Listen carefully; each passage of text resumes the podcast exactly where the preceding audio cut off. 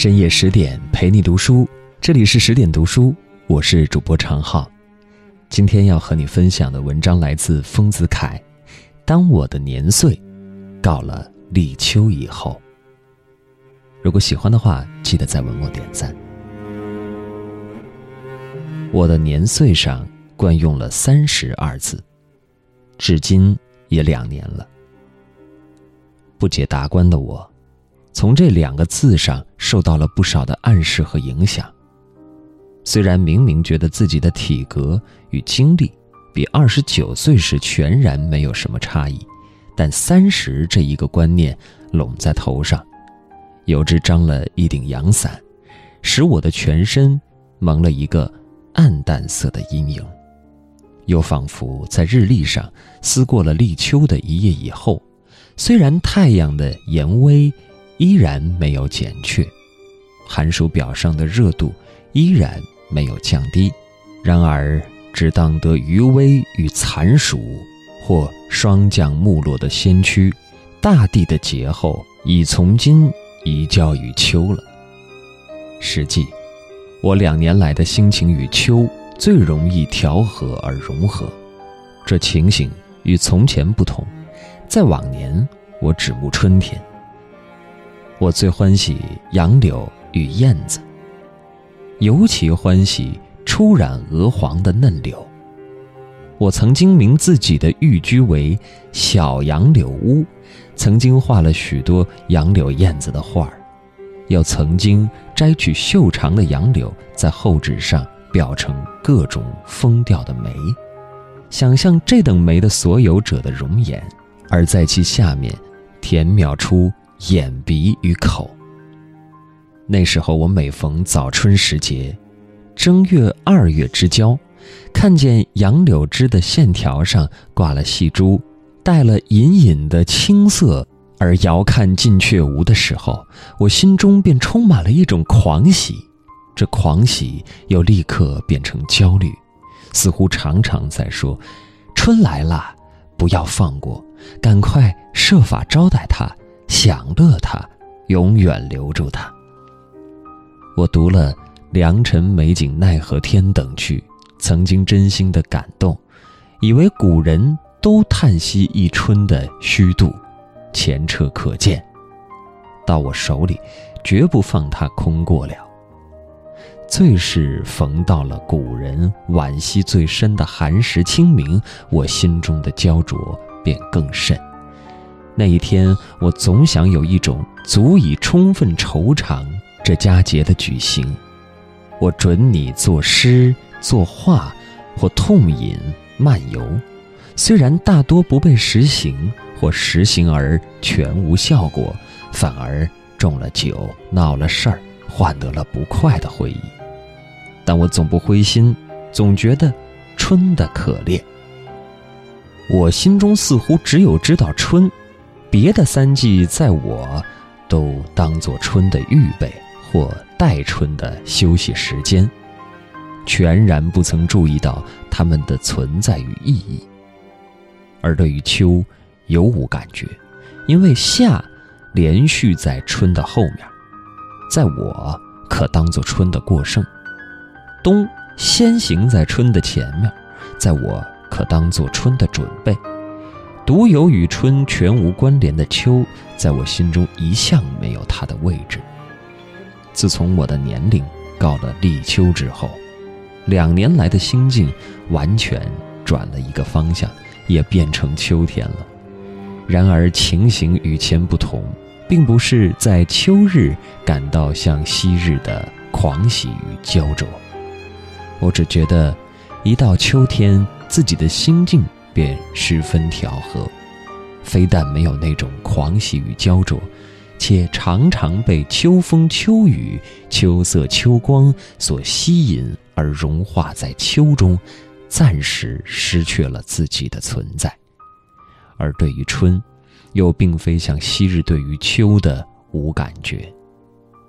我现在对于春非常厌恶。每当万象回春的时候，看到群花的斗艳。蝶蜂的扰攘，以及草木昆虫等到处争先恐后的滋生繁殖的状态，我觉得天地间的繁庸、贪婪、无耻与愚痴，无过于此了。尤其是在青春的时候，看到柳条上挂了隐隐的绿珠，桃枝上着了点点的红斑，最使我觉得可笑又可怜。我想唤醒一个花蕊来对他说：“啊，你也来反复着老调了。我眼看见你的无数祖先，个个同你一样的出世，个个努力发展，峥嵘竞秀，不久没有一个不憔悴而化泥尘。你何苦也来反复着老调呢？如今你已长了这孽根，将来看你弄娇弄艳。”装笑装贫，招致了蹂躏、摧残、攀折之苦，而不你祖先们的后尘。实际，吟诵了三十几次的春来春去的人，对于花市早已看得厌倦，感觉已经麻木，热情已经冷却，绝不会再像初见世面的青年少女似的，为花的幻姿所诱惑而赞之。叹之，怜之，惜之了。而且，天地万物没有一件逃得出荣枯、盛衰、生夭、有无之理。过去的历史昭然地证明着这一点，无需我们再说。古来无数的诗人千篇一律地为伤春惜花废词，这种笑贫也觉得可厌。假如要我。对世间的生荣死要费一点词，我觉得生荣不足道，而宁愿欢喜赞叹一切的死灭。对于前者的贪婪、愚昧与怯弱，后者的态度何等谦逊、悟达而伟大。我对于春与秋的取舍，也是为了这一点。夏目漱石三十岁的时候曾经这样说。人生二十而知有生的利益，二十五而知有明之处必有暗。至于三十岁的今日，更知明多之处暗也多，欢浓之时愁也重。我现在对于这话也深抱同感，同时又觉得三十的特征不止这一端，其更特殊的是对于死的体感。青年们恋爱不遂的时候，惯说生生死死，然而这不过是知有死的一回事儿而已，不是体感。由之在饮冰挥扇的夏日，不能体感到围炉拥亲的冬夜的滋味，就是我们阅历了三十几度寒暑的人，在前几天的炎阳之下，也无论如何感不到浴日的滋味。围炉、拥亲、遇日等事，在夏天的人的心中，只是一种空虚的知识。不过晓得将来须有这些事而已，但是不可能体感它们的滋味。须得入了秋天，炎阳盛尽了威势而渐渐退却，汗水浸胖了的肌肤渐渐收缩，身穿单衣似乎要打寒噤。而手触法兰绒觉得快事的时候，于是围炉、拥亲、遇日等知识方面渐渐融入体验界中，而化为体感。我的年龄到了立秋以后，心境中所起的最特殊的状态，便是这对于死的体感。以前我的思虑真疏浅，以为春可以常在人间，人可以永在青年，竟完全没有想到死。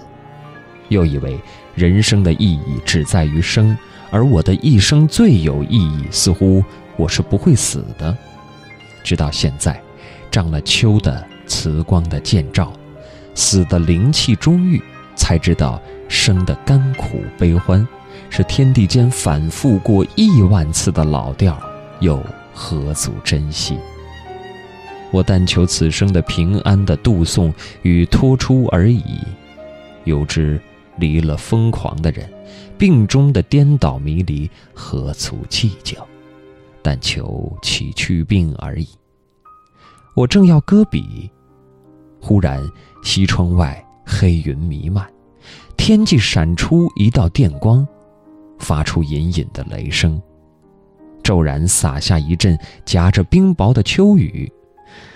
唉，原来立秋过得不多天，秋心稚嫩而未曾老练，不免还有这种不调和的现象，可怕在。一九二九年。秋作。